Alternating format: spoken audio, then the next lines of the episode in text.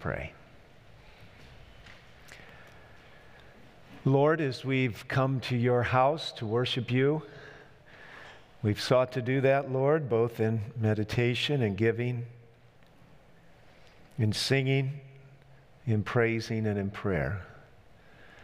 Now, Lord, I'm praying that as we open our hearts to the power of your word, that we would sense what it is you're asking us to do and understand that you'll give us the power to do it. So, Lord, if we have to change our minds, may we not be resistant. And if we have to change our persons, may we give you complete control. We want the sum and the fullness to be a message of Christ. So now, Lord, please anoint us all, whether we're watching online or whether we're sitting in this pew or whether we're presenting. Guide us now to that end, I pray. Please be our teacher. Touch and transform, I ask in Jesus' name. Amen. Entitled my message, Earth's Final Virtue Signal, the Mark of the Beast. Now, I'm going to cover a lot of ground. I'm going to try to be succinct, not use up more time than is necessary, and not go too fast to confuse. I'm going to tell you exactly why I'm preaching the sermon from the very beginning, which is one theory of communication. Uh, another theory would be let you figure that out. But I'm going to tell you why. We've just gone through a period of time in Earth's history which is unique. The world shut down in a period of a few weeks.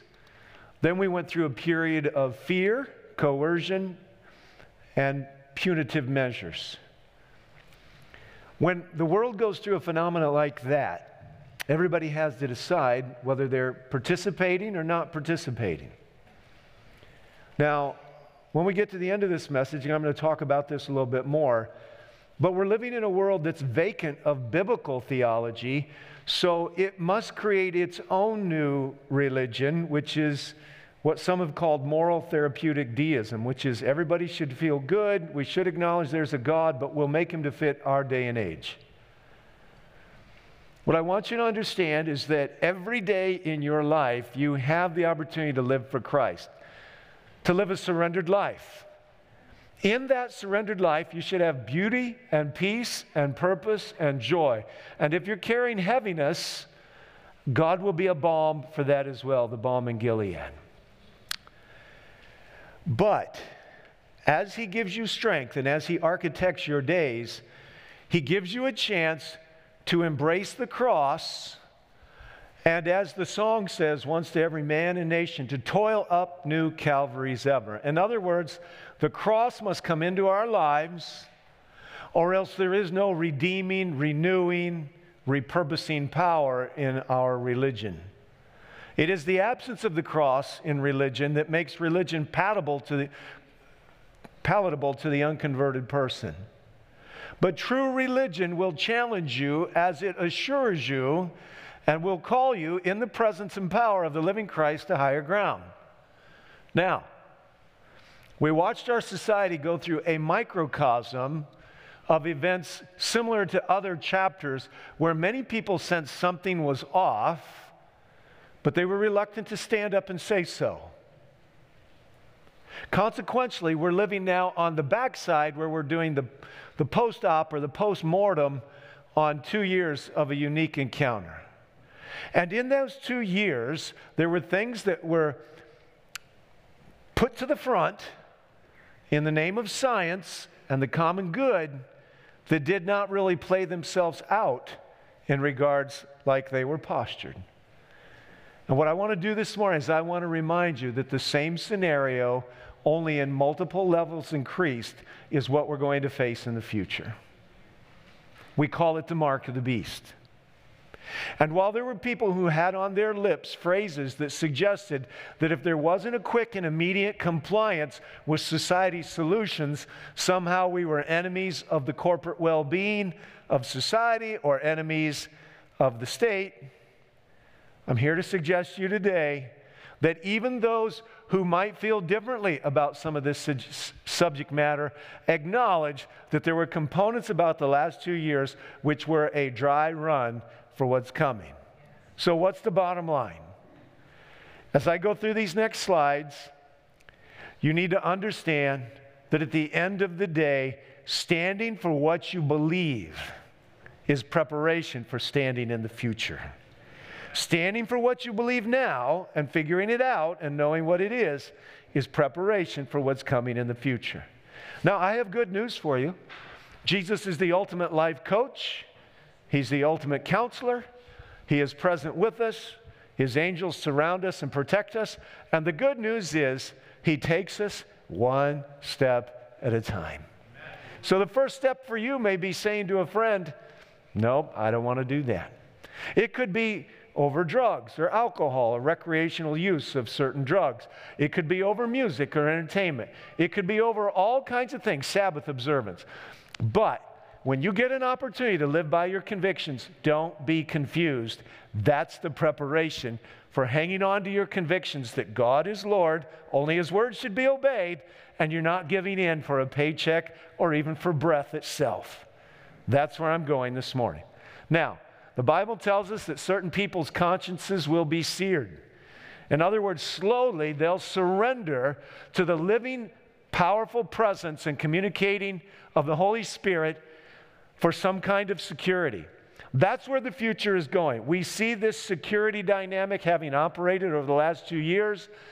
Nobody wants to lose their job or their educational benefits or their friends, and nobody wants to be called out as bad. The truth of the matter is, the less good that's in you, the less you can stand and accept the criticisms of society. There's an inner strength that comes from God that you only get from Jesus. But it does get stronger as you exercise it. So when you surrender your convictions for the sake of compliance and conformity and some kind of societal comfort, you are setting yourself up for what you don't want and what I'm going to talk about today, the mark of the beast, which is not a branding on the forehead. It is one of Satan's devices to combine with falsehood just enough truth to give it plausibility, and thus is the conundrum for a free society. I can stand up here and say what I want to say. You hopefully came prayerful and prepared to hear the voice of the Holy Spirit. Hopefully, you can challenge what is said up here, and you can have your own convictions about what is said from the front, and you can see according to the Scriptures and the prophetic voice whether or not what was said was true. Just because I say it doesn't make it true. Many of us believe with confidence in this statement because of its author that Satan will mix truth and error. If you think the last two years, even dealing with issues of our body temple, didn't have truth and error mixed with them, you ought to stop and say, does Satan ever really, ever really use a different playbook? The answer is no. There is always truth and error in Satan's method because he understands credibility. He just links his truth to the self-serving dynamics of the human heart, and he leaves off a little bit. You remember when he took him, Jesus up on the temple? He said, throw yourself off because God said he'll protect you. And he even quoted from the Bible. He'll give his angels charge over you. The only thing he did, there's the truth. He left off the last little bit that said, to keep you in all of your ways. And presuming upon God's intervention for your well-being is not to keep you in all your ways. Are you tracking with me? The devil's going to be a, a, a spirit-quoting imitator of Christ at the very end. So knowing our Bible and knowing the truth is going to be important. It's the spirit of truth. You know, something sounds wrong there. So let me go back to my trifecta. Fear, compulsion, and punitive or persecuting dynamics. That trifecta should have told a lot of people right at the very beginning something's wrong in our society. Because we're using fear, coercion, and punitive measures.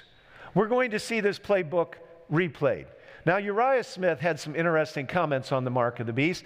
You remember, the mark is pretty serious. Take your Bibles and open to Revelation fourteen. I just want to read you the warning.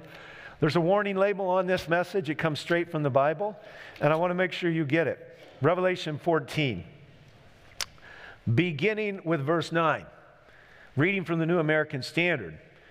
Revelation fourteen, verse nine, then another angel, a third one, followed them, saying with a loud voice, if anyone worships the beast and his image and receives a mark on his forehead or in his hand, I'm going to show you, you're either a believer or a complier. You either go along to get along for a supposed short-lived security, or you actually imbibe this stuff, whatever this is.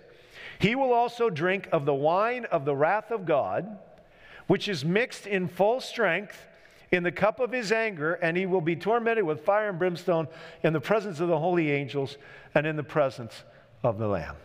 There is no stronger warning against anything in the Bible than this last message of the three angels' messages. God is trying to get our attention and say the last acts of grace are in front of us, and the greatest deception is mixed in with it.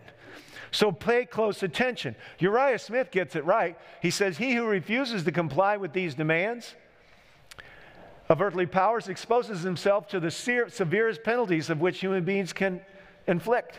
In other words, you won't be able to buy or sell, and eventually there'll be a warrant on your head for your lungs to quit working. No more breathing. It's called death. But he contrasts it with this statement. He says, he who does comply exposes himself to the utmost, most terrible threatenings of divine wrath to be found in the Word of God. That comes from the book Daniel and Revelation. I thought he summarized it quite well. That's why I put it for you on the screen. You're going to be caught between a rock and a hard place, so you better be standing on the rock, right? You better be hid under those wings. You better be trusting in those promises. You better have some chapters that said, my God is faithful and true. And by the way, friends, there's no doubt that Jesus can, will, and is doing this. And you don't have to worry about it unless you're living a nominal, secular type religious experience. And then listening to this message today would cause some fear. And I think it might be a sober reflection to consider what that is. The more zeal a church has when it is off track and pursuing a wrong course, the greater will be the damage which it can do. Now, I don't have the time to do this, but I'm going to remind you in Revelation twelve, there's a woman clothed in the light of the sun, crowned with twelve stars on her head, standing on the moon. That's the true church in the book of Revelation. There's a woman clothed in scarlet riding a beast. She's got in her cup the abominations of her whoredom. That is the false church in the book of Revelation. So just let me make sure you understand something. The book of Revelation explains the battle between God's truth embodied and embraced by the true church and error, which is plausible enough through some inclusion of truth to be in the message of the false church. It's a battle of the two churches at the end of time. Any lesser understanding sets you up to be deceived by some kind of other distraction. The message at the end is about loyalty to God, love to God, faithfulness to His Word through the indwelling Christ. The counterfeit is a supposed loyalty to God that exercises all kinds of punitive and persecuting dynamics. But it is about two churches. Who is this beast? The revelation of Jesus Christ, which is exactly what it is, exposes Satan's deceptions. So let's get a little understanding. I stood on the sand of the sea, and I saw a beast rising up out of the sea. Now, this is the middle of the three beasts that I spoke to you last week.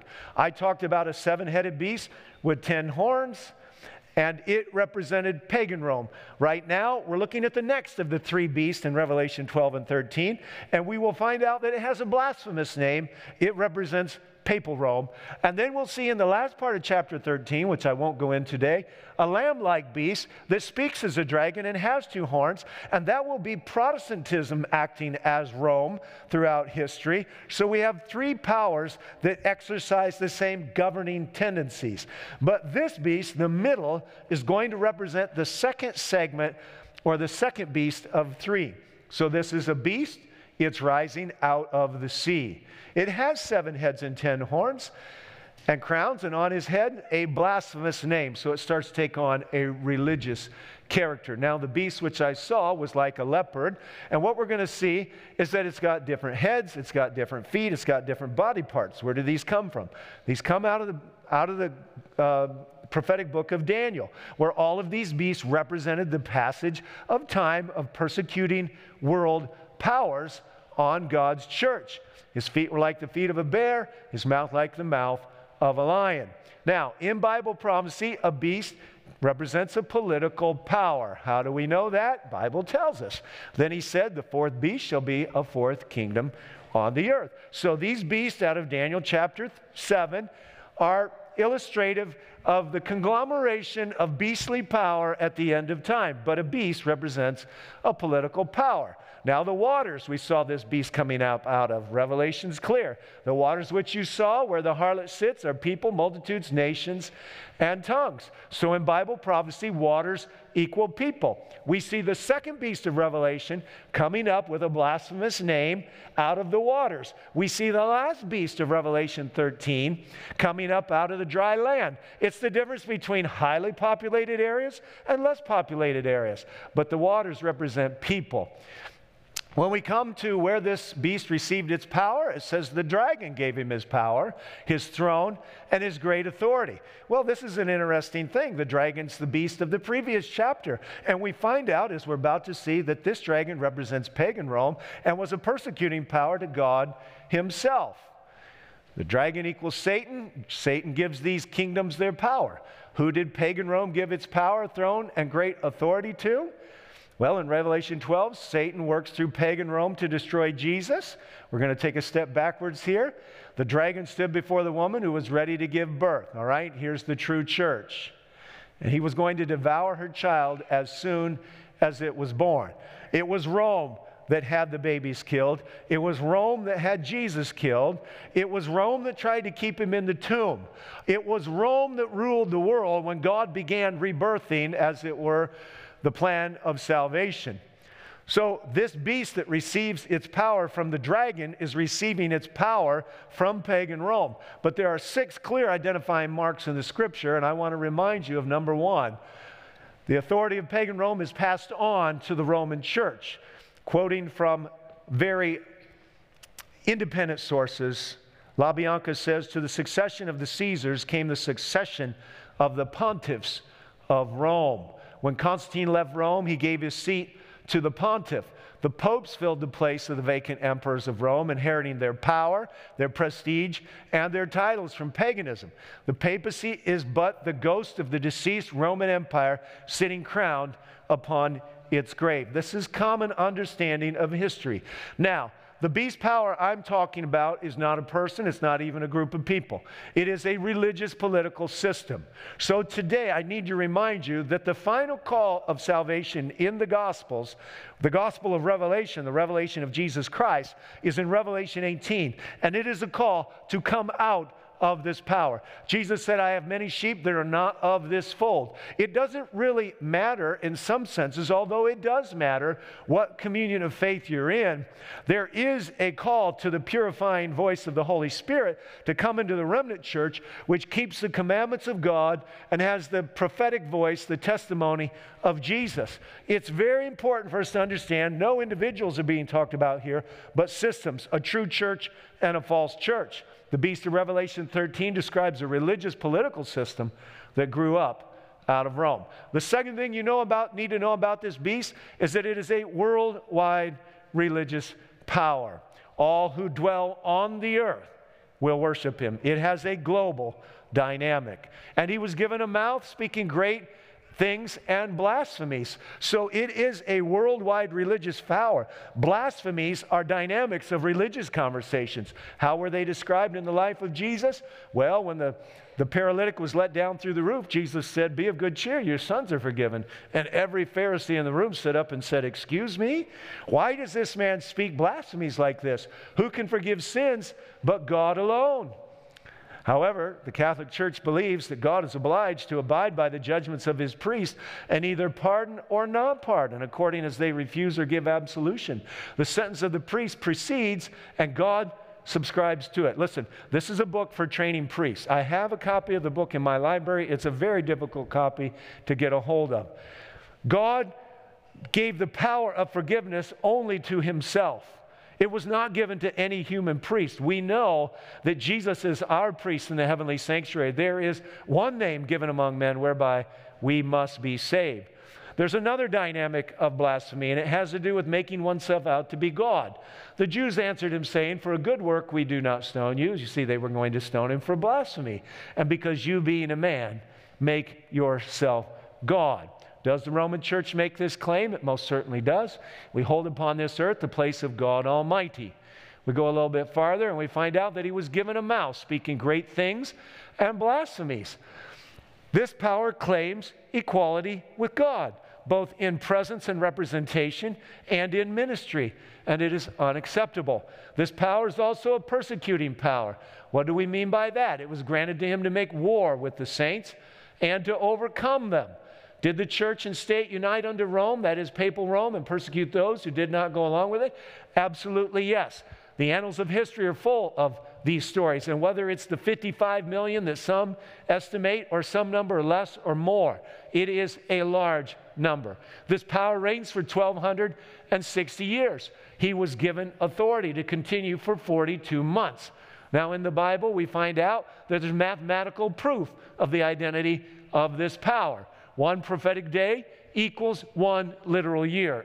Ezekiel laid on his side for a number of days, and God said it's going to be a day for the year. The spies went in the land to spy out the promised land. They came back. Ten of them said you couldn't do it. Two said you could. The people rose up and said, oh, we wish we would have died in the wilderness. God said, I've labored long with you, and now I'm actually going to give you your wish. As the spies went for forty days, you shall wander for forty years, a day for a year in prophetic literature. You take forty-two months, thirty days in a month, times forty-two, you get twelve hundred sixty days. That number is anchored down three different ways, which I won't take the time to explain right now, but you need to know from the final phasing out of Roman power, there is a twelve hundred sixty year period of time. Secular history calls it the Dark Ages. And it's during that period of year that the Holy Roman Empire is in the ascendancy. And you cannot think free, with freedom in scientific or theological lines. You are compelled to find your wisdom only from one source.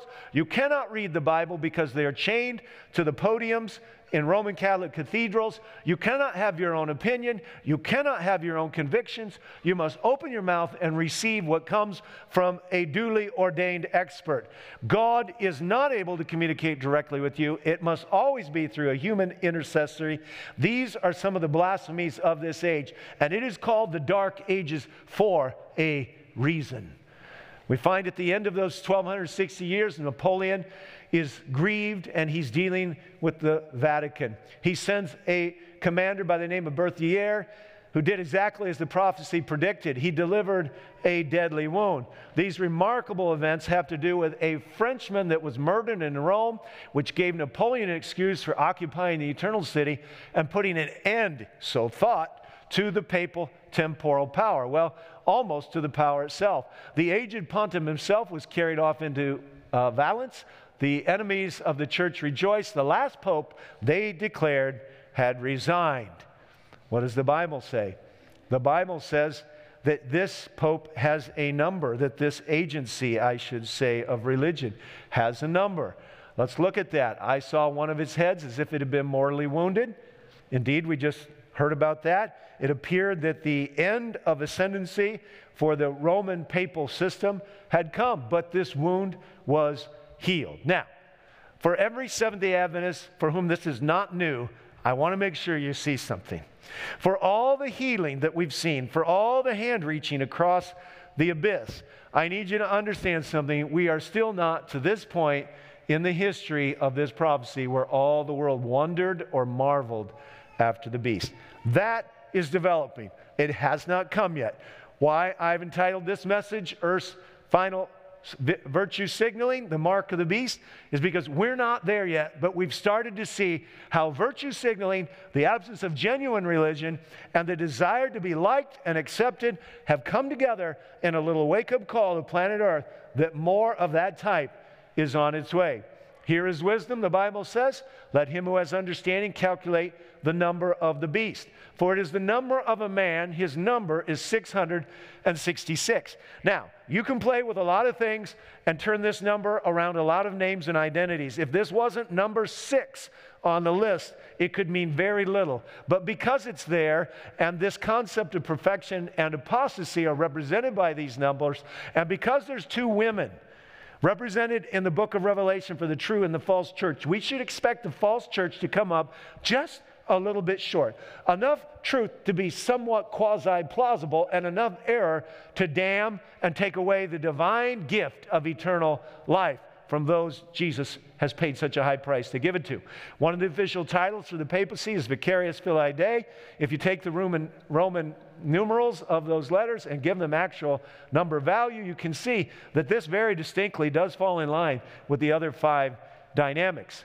He causes all, both small and great, rich and poor, free and slave, to receive a mark in their right hand or on their foreheads, that no one may be able to buy or sell except one who has the mark or the name of the beast or the number of his name. So, when we think about this mark of the beast, what is it going to be? First of all, we need to understand that the sign of God is its antithesis. It is the opposite. What is that? I saw another angel ascending from the east, having the seal of the living God. He cried with a loud voice to the four angels to whom it was granted to harm The, the earth and the sea, saying, do not harm the earth and the sea or the trees till we've sealed the servants of our God in their forehead. Now, nobody should be surprised. If there's a mark of the beast in the book of Revelation, there should be evidence of the seal of God. For certainly God's not going to leave his angels and his people without the assurance of his presence. Now, there's two ways to get the mark of the beast. You can get it in the forehead. You can get it in the hand. It's one thing to actually believe. It's another thing to go along out of fear and self-interest. I want everybody listening today or online to think about this. When my well-being is compromised by my association with Christ, when I think there's a principle of godliness, a precept, maybe even liberty of conscience, maybe even religious liberty, and I'm silent and I do nothing, am I not, in a sense, channeling my feet on a course to actually receive a greater condemnation for a greater cowardice as somewhere farther down the road when I'm looking out for myself? I'm not thinking about what this says about society, free governance, a democratic republic, let alone the idea that my body is the temple of the living Christ, and I have sovereignty over what goes into it. These dynamics of coercion and force that we've gone through in the last couple years are worthy of a post-operative, post-mortem reflection.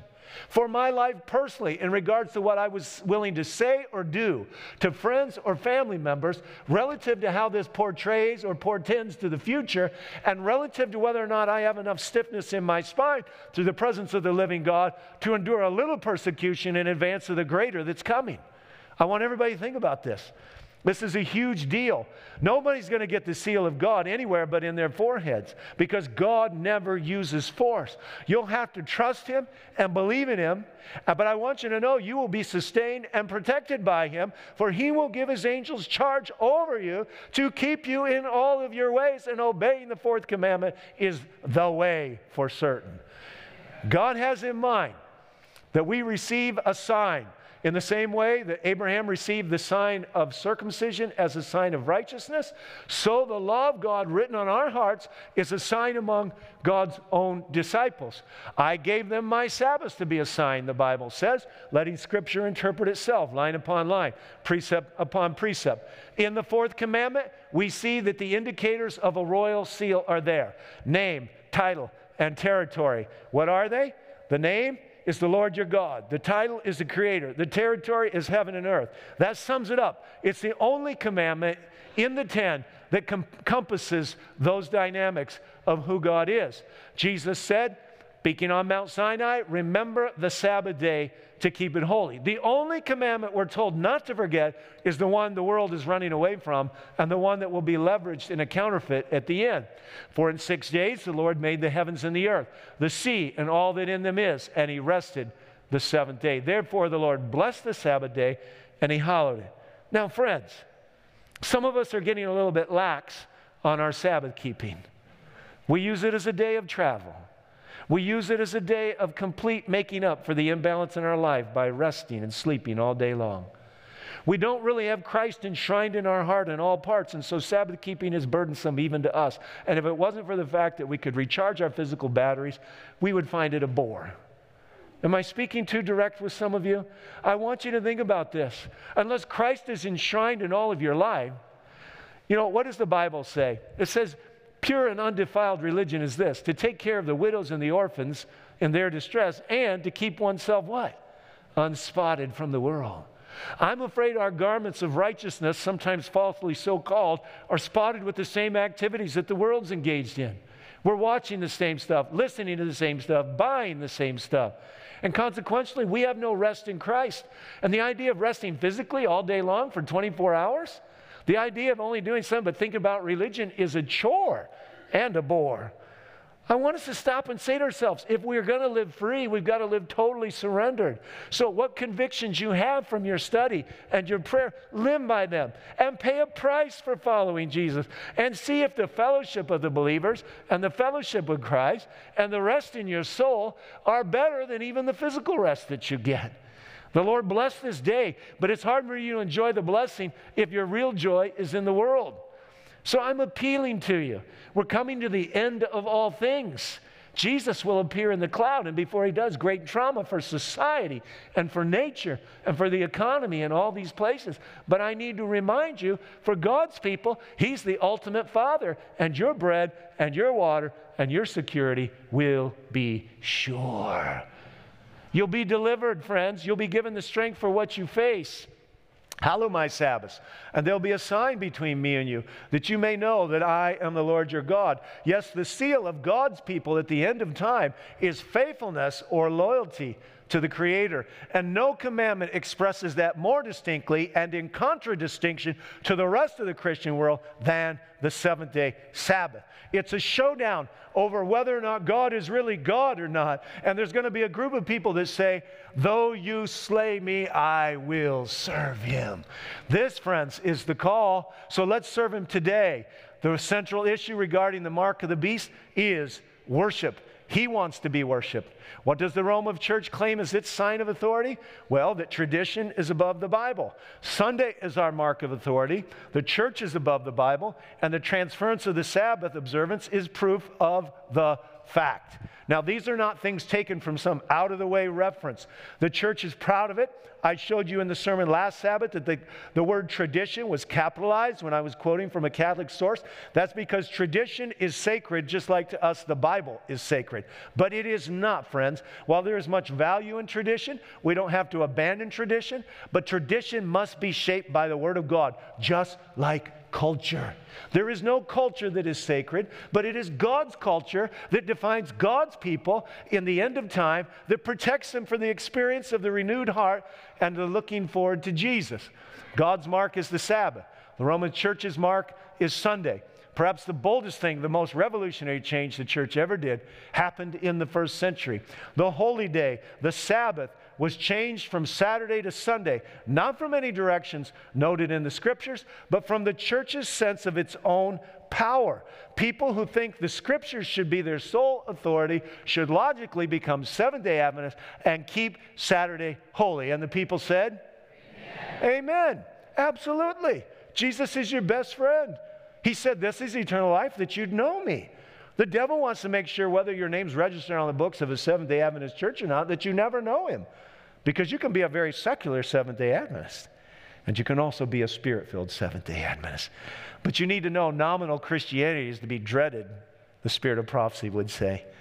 And so today, friends, while I'm preaching on this, I don't want you to just be going, yeah, checklist, mark of the beast, six things, blah, blah, blah. No, I'm talking to you about how to be ready to face it. And the message is, you have to be ready today. Today you're going to face some little challenge, and you're going to be defined as a stronger, more faith-filled person because you acted with compassion, nobility, and dignity on your convictions. six six six symbolizes man's rebellion and changing God's law, which is his seal, his sign, his mark of authority. False worship and true worship. It will center around worship. In every age, God has called men and women to take a stand. If you think all that stand is to be saved up until we get to the final convulsions of the false worship day and the true worship day, you're making a grave mistake. Just like the Roman Empire didn't die overnight, it died slowly. So this democratic republic is dying slowly. So the lamb-like beast is starting to sound more and more like a dragon. And it's had moments in its chapters where it has sounded quite distinctly like a dragon. But now, more than ever, God's inviting us to take a stand. Now, if you have not read the book Great Controversy in the recent past, let one of your New Year's resolutions be to get a copy, to get some markers, to have a pen and a ruler, and to go very slowly through this book. I'm now going to quote to you from the Great Controversy. And as I go through it, I hope that there is a wonderful clarity of the future, a wonderful sobering truth about what God is calling us to be and what we're going to face. And I hope that you have a renewed interest in understanding what's going to happen. This book is to be read, embraced, give you courage and strength, and it is to be shared. The last great conflict between truth and error is but the final. It's but the final. It's not the only final struggle of the long-standing controversy concerning the law of God. Upon this battle, we are now entering the final one, that is, a battle between the laws of men and the precepts of Jehovah, between the religion of the Bible and the religion of fable and tradition. Did you get it? The pure woman, the false woman. It's both religious. There is some truth in the wrong woman, and there is purifying truth in the true woman experience. True church, false church. Through the two great errors, the immortality of the soul and Sunday sacredness, Satan will bring the people under his deceptions. While the former lays the foundation of spiritualism, the latter creates a bond of sympathy with Rome. Now, I was going to a meeting at the conference office on Thursday. I got about halfway there and the meeting was canceled. I turned around. I came back. I stopped in at a large mega market grocery store in Benton Harbor. I don't usually bother going through the book section, but on this day, it was the quickest path from where I was to where I wanted to go. As I walked through the young readers and the young adult readers aisle, I was stunned, absolutely stunned. As I went past, well, number one, was it three hundred million copies of The Diaries of a Wimpy Kid? Please don't let your kids read this garbage. If three hundred million copies have been sold, there's only three hundred eighty million people in America. That means that probably there's enough copies out there for every kid in America and probably the next five or six nations on the face of the globe to give one to every kid. It will do nothing but take and cheapen the mind of your young people. Your kids are going to face this stuff. They're either going to be strong in the Lord and free in Christ, or they're going to be picked off by the culture long before we ever get to the crisis. But it got worse. As I walked down the last three quarters of the aisle, I thought to myself, what? I looked at books, four or five rows of books, and I would say that ninety percent of the books either had to do with a new cultural value system about homosexuality and transgenderism, but way more had to do with the dynamics of the occult, Harry Potter, demonology. I started taking pictures. Let their cameras take pictures of me. I'm going to take some pictures of their stuff. And I decided that wasn't working very good, so I went to taking a video. And I just videoed sixteen seconds of going back and forth. I cannot tell you how dark the books are. You go to your superstore in Benton Harbor, there's only a couple of them, and you look for the young adult reader's aisle, and you see if you're not traumatized by the spiritual jarring of what's being fed to the godless dynamics of an unsaved youth in our arena. If anybody is enmeshed in any of these books, if they have a hold on you, I'm calling on you today, before the sun goes down, to take them out to your backyard and burn them. And confess that it was wrong to put in your mind, which is to be the sacred temple of Jesus, things that the devil will use to leverage and pry your hands off the truth for this life. Spiritualism. You know how important it is to know that when you die, you're dead? It's this important. Every manifestation of spiritual dynamic that doesn't occur with the word of, doesn't concur with the Word of God is demons. So that person that comes back to life, that person who works a miracle in the name supposedly of God and then tells you to go directly against what the Bible says, it's demonology. That's why it's so important. Sunday sacredness, we're living in an age of biblical illiteracy. You know how many millions and billions of Bibles have been printed? When's the last time we read ours through? Marked it up, went slow, did some scripture comparing with scripture. Sunday sacredness is going to look pretty good because the world we're living in is biblically illiterate and it's going to be looking for pomp and circumstance to assure its troubled soul. The Protestants of the United States will be the foremost in stretching their hands across the, the gulf to grasp the hand of spiritualism. Now stop and listen if you're an American citizen. who has pumped this garbage around the world, who has produced it and multiplied it like the leaves of autumn. It is the United States of America. And we're so quick to worry about whether or not it looks like we got a firm handshake with the Vatican. You're letting your kids watch these Disney videos that have the occult woven all through them, and transgender and homosexuality dynamics as the new religion, the religion of license and liberty and so-called love. You're setting your kids up not only to have a, a, a mind that's turned into spiritual Swiss cheese by, by reading what's light, trifling, and damning, but you need to understand the devil doesn't let go easy. And what he's doing is he's attempting to make sure that everybody knows what is not true, which is the idea that people can come back from the dead, because he's going to show up as an angel of light. He's going to show up as Christ himself. He's going to work miracles, and he's going to tell us, but we need to change a few things in the scriptures. You know, that fourth commandment, it's just slightly off. We made that right. We turned the Lord's Day, so-called, supposedly, into the new day. How come you didn't get the memo? They'll reach across the abyss to clasp hands with the Roman power, and under the influence of this threefold union, the country will follow in the steps of Rome in trampling on the rights of conscience. That's this country. Protestantism that's acting like Rome, spiritualism that's based on the empirical, I saw it, I believed it, and Romanism which says, look, we've been standing true throughout the millennia. Listen to us, we've got the storyline down. Now, spiritualism more closely imitates the nominal Christianity of the day.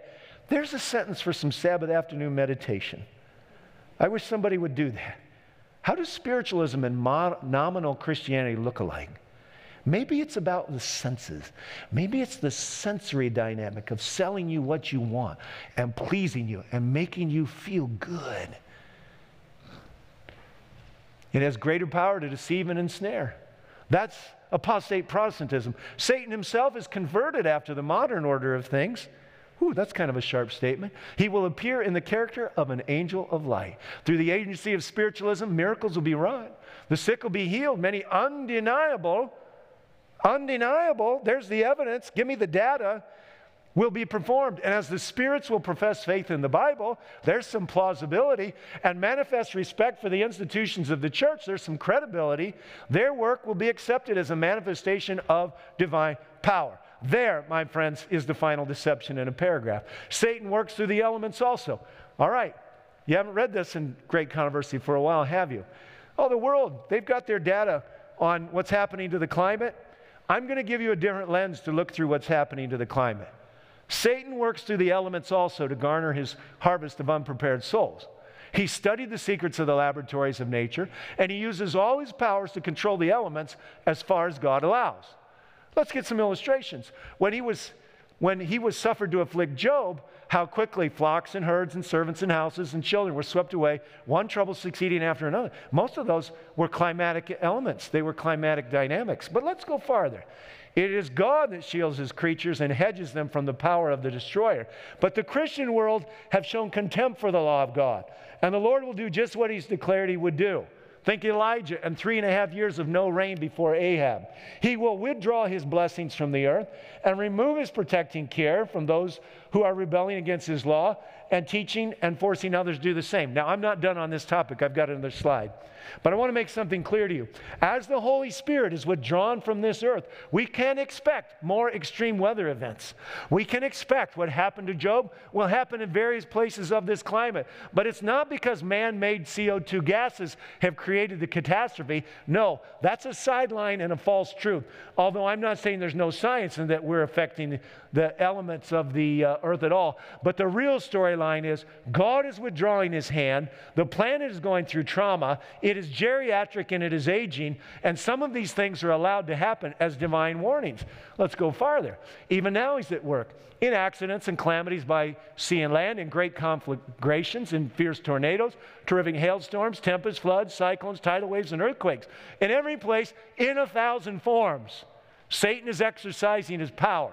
He sweeps away the ripening harvest, and famine and distress follow. Well, if you're a global climatologist and you don't know about this, the best you've got is the data. Well, the data looks pretty convincing, just like it's going to look convincing when there's demons working miracles in the name of God. What we have to do as a world, and what Seventh-day Adventists has been given, is to give a different paradigm of interpreting what's going on. Yes, the world has abandoned God's law. Yes, God is withdrawing His Holy Spirit. And yes, Satan is being allowed to exercise control over the elements themselves. These visitations have become more and more frequent and disastrous. Does it sound like extreme cl- uh, climate catastrophe, climate emergency? Destruction will be both upon man and beast. The earth mourneth and fadeth away. The haughty people do languish. The earth also is defiled under the inhabitants thereof, because they've transgressed the law. So there's a little room for man-made affectation there. Changed the ordinance, broken the everlasting covenant. It will be declared that men are offending God by the violation of the Sunday Sabbath. Now, has this got a little truth and error mixed into it? And this sin has brought the calamities which will not cease until we look out for the common good. Sunday observance shall be strictly enforced, and those who present the claims of the fourth commandment, thus destroying reverence for Sunday, are troublers of the people, preventing their restoration to divine favor and temporal supremacy, prosperity. Temporal prosperity. Have you ever heard that line called, "It's the economy, stupid"? Well, let me tell you what was different about the last two years that's going to be different in the future. During the last two years, when compulsion and fear and persecution were the trifecta of compliance, there was one phenomena that was not happening. We were not in the midst of an economic meltdown. There was still money to be made.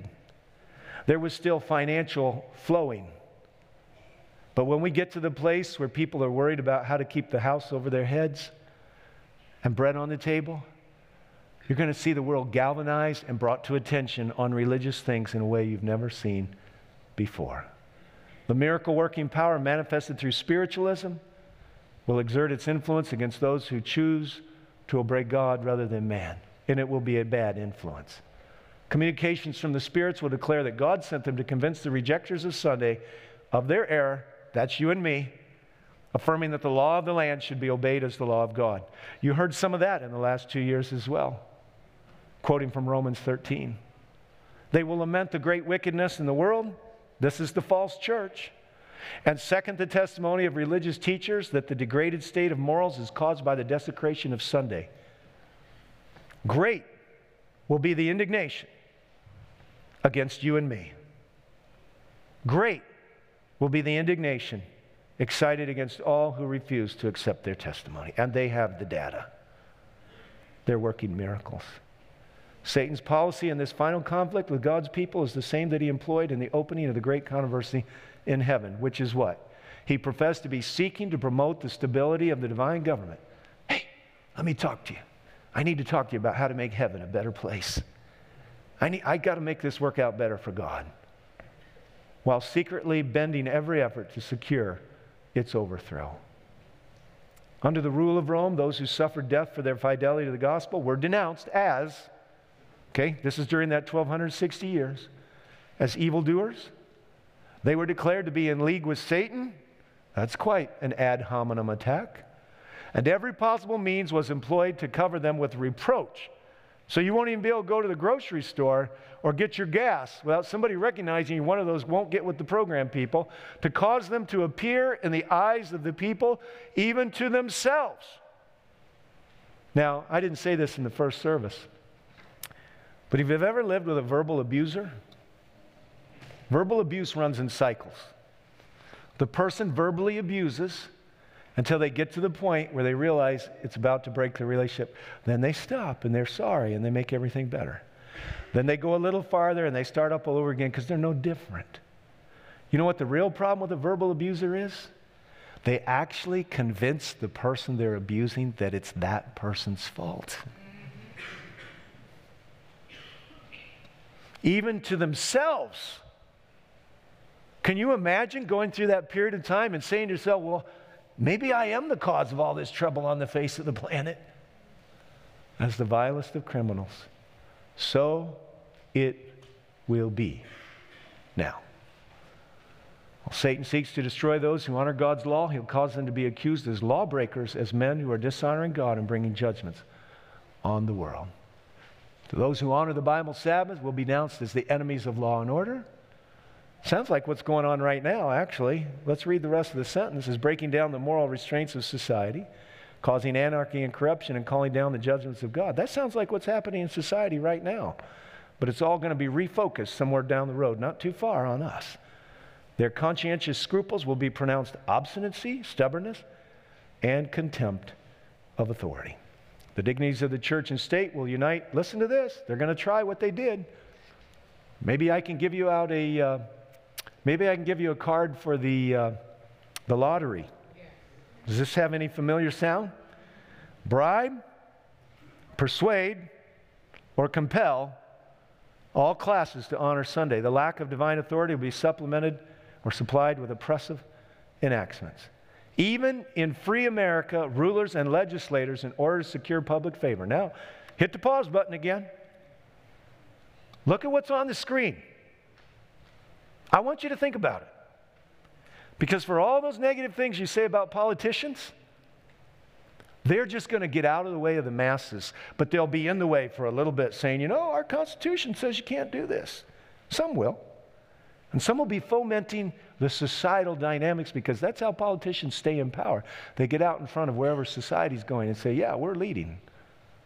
But what I want you to see right here is that eventually it will be the desire of the masses, not the legislators or the policemen, not the boogeymans of society.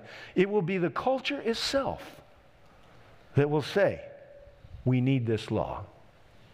Now, I'm almost done. I've got three definitions of virtue signaling, and then one U R L for one program I think everybody should watch.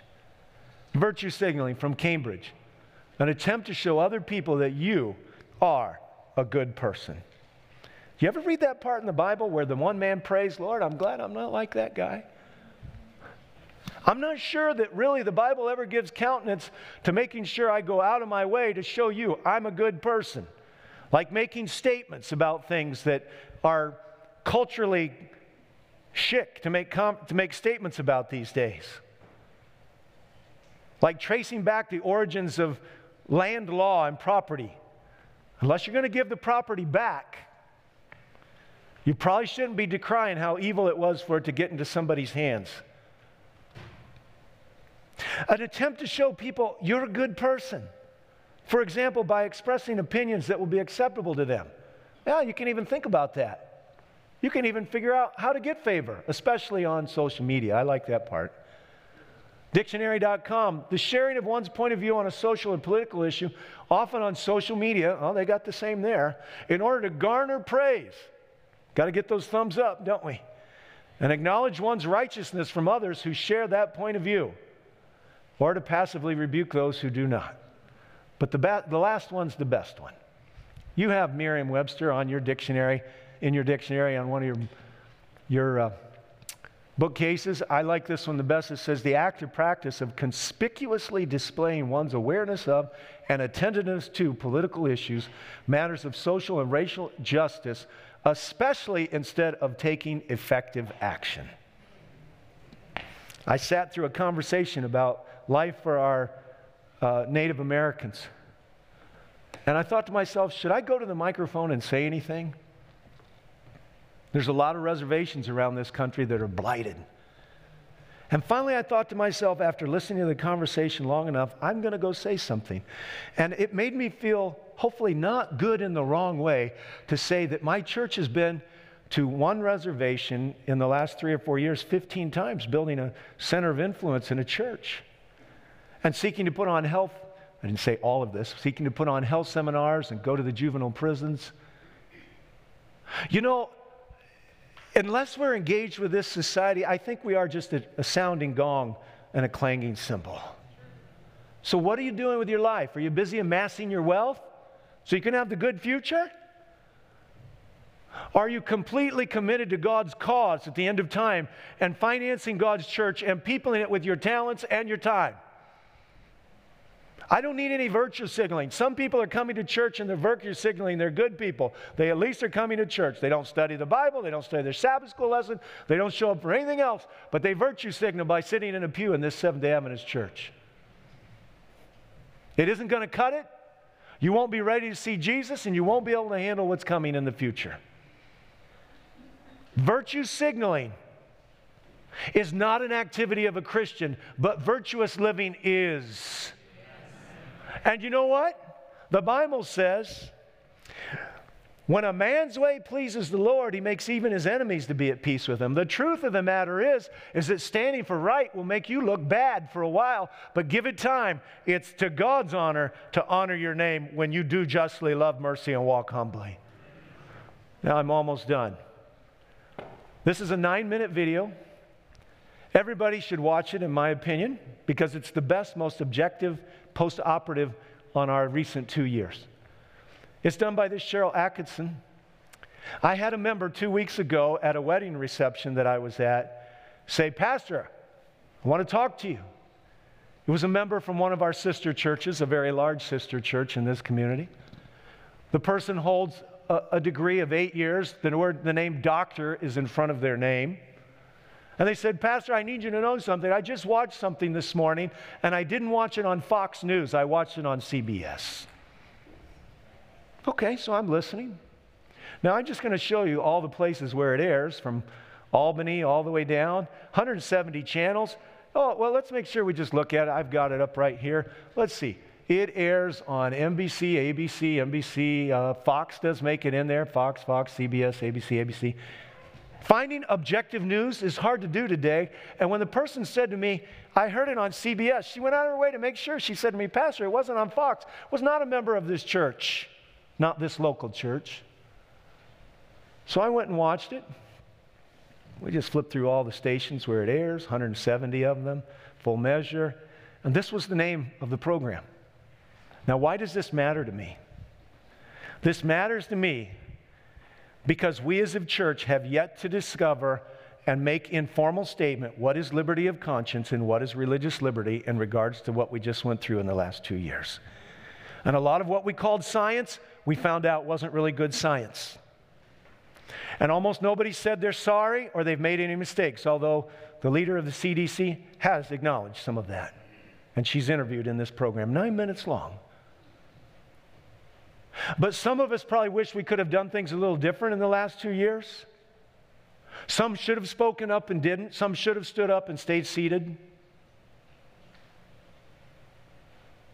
But I'm here to tell you, we had a lot of virtue signaling going on over the last two years to make sure everybody knew I was a good person. There were some people, including myself, who had to look like a bad person for a little while to stand up simply for choice, not against the vaccine and not against masks, just for a choice. A choice? Since when is that controversial and bad in America? Especially when you're dealing with an experiment. It was called an emergency use authorization. Now, I don't have to be right unless being right is about being on the right path for the future. And if that's the case, then figuring out what was right and wrong over the last two years might be figuring out what I need in the days and the weeks and the months and the years that come now. Because I'm here to tell you, if you think there was societal pressure on over the last two years, you ain't seen nothing yet. Because when the devil gets a little more play with the elements of nature, when the economy implodes, as it cannot help but do so, as in our materialistic ways we've barred ourselves into purgatory or hell, when it gets to the place where there's no more any human solutions like borrowing and printing money or making new medicines, we're going to watch the world turn back to the one place it always turns to in a crisis, and that is to God. So postured. And when it does, there'll be no turning back. God Himself will be on trial in the form of His people who say, "He has been faithful to me, He has stood by my side, and He will stand by my side still. And though He slay me, I will follow Him." But Jesus went all the way to the cross by Himself for me, and I'm going to stand for truth and be a light until the darkness snuffs it out in the end. This is where it's going. And to suggest somehow that we just look the other way on the last two and a half years without a serious conversation about what liberty of conscience means and obedience and religious liberty is to put ourselves in a tremendous posture of jeopardy relative to our obligations to the rest of the world. Let the facts be told. Let the facts be discovered.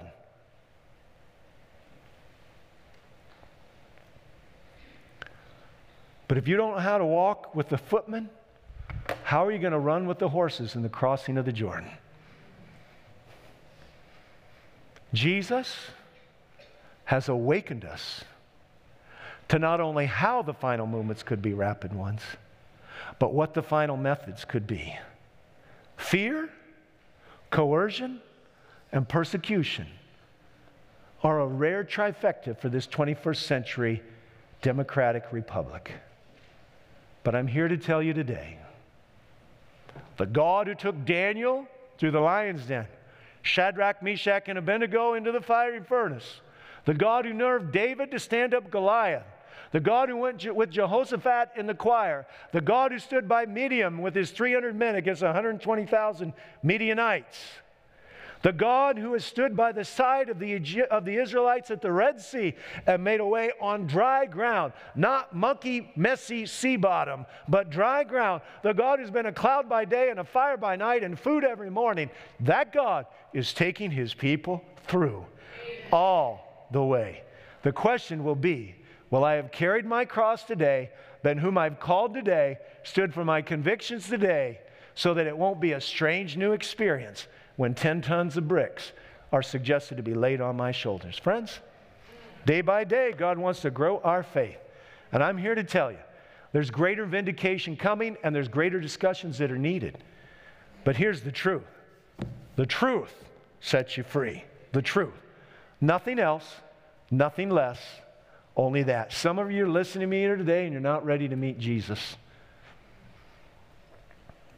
God's been nagging, if I could put those two words together. The Holy Spirit's appealing to you. Move.